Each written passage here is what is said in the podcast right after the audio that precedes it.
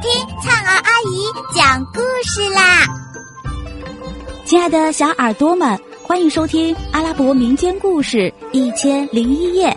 我们将进入一个奇妙梦幻的世界，用耳朵沉醉其中吧。第八十一集，渔夫阿卜杜拉又充满信心的带着渔网来到海滨。边撒网边默默的祈祷：“真主啊，求你开恩，至少也应该让我打到一条鱼，好送给卖面饼的阿卜杜拉吧。”他等了一会儿，然后拉网，只觉得很沉很沉，简直拉不动。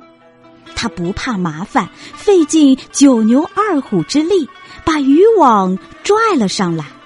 一看，网中躺着一匹被水泡胀后发臭的死驴，他感到一阵恶心，大失所望，叹息道：“唉，没办法了，只盼万能之神安拉拯救了。当初我告诉老婆，海中不是我谋生的地方，我不想打鱼为生了。”可他劝我说：“安拉是仁慈的，他会恩赐我的。难道这匹死驴便是他所说的恩赐吗？”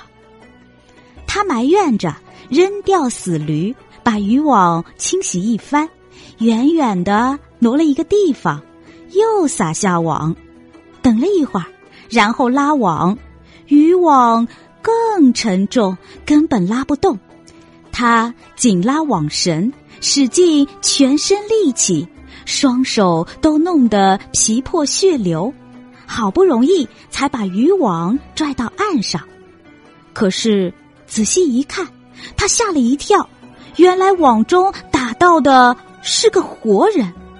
他认为这人是被所罗门大帝禁闭在胆瓶里的魔鬼。日子久了，胆瓶破了，魔鬼溜出来后落到了网中，所以他越想越怕，怕的要命，慌忙逃跑，边跑边哀求：“所罗门时代的魔鬼哟，饶恕我吧，饶恕我吧！”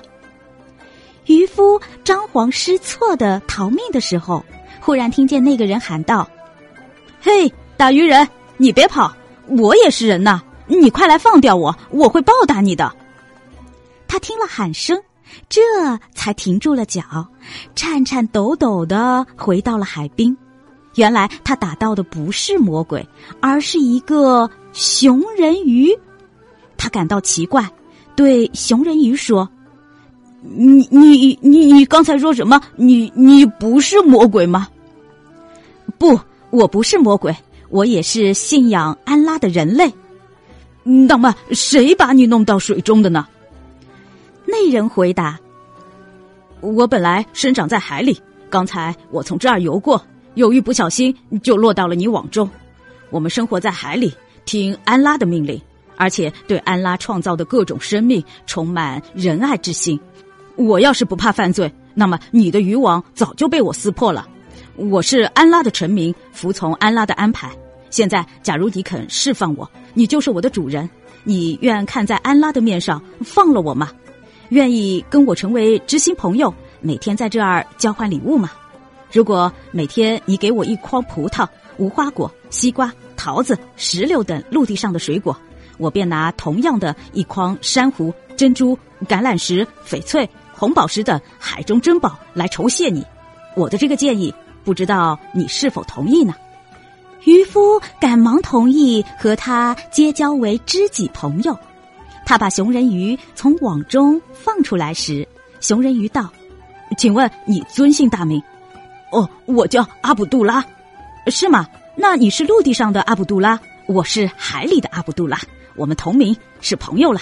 请你在这儿等我一会儿，我给你取一份见面礼物去。”渔夫高兴地说：“嗯，明白了，遵命。”熊人鱼跃入海中，一会儿就不见踪影了。渔夫后悔不该释放他，叹道：“唉，我怎么知道他还会不会来见我呢？如果他是借以脱身，说好听的话来骗我呢？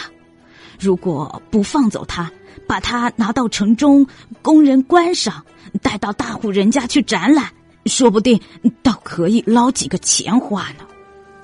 他越想越懊恼，责备自己说：“哎，我真傻，竟把到手的东西扔掉了。”哎。正当他左思右想、后悔不已的时候，熊人鱼却突然出现了。他的两个手里握满了珍珠、珊瑚、翡翠、红宝石等海里的名贵珍宝，对渔夫说道：“收下吧，朋友，请别见怪，因为我没有箩筐，不然我会给你弄一箩筐呢。今后我们每天黎明到这儿来见面好了。”说完，他向渔夫告辞，跃入水中，消失了。亲爱的小耳朵们，这集故事先讲到这儿啦，我们下集再见。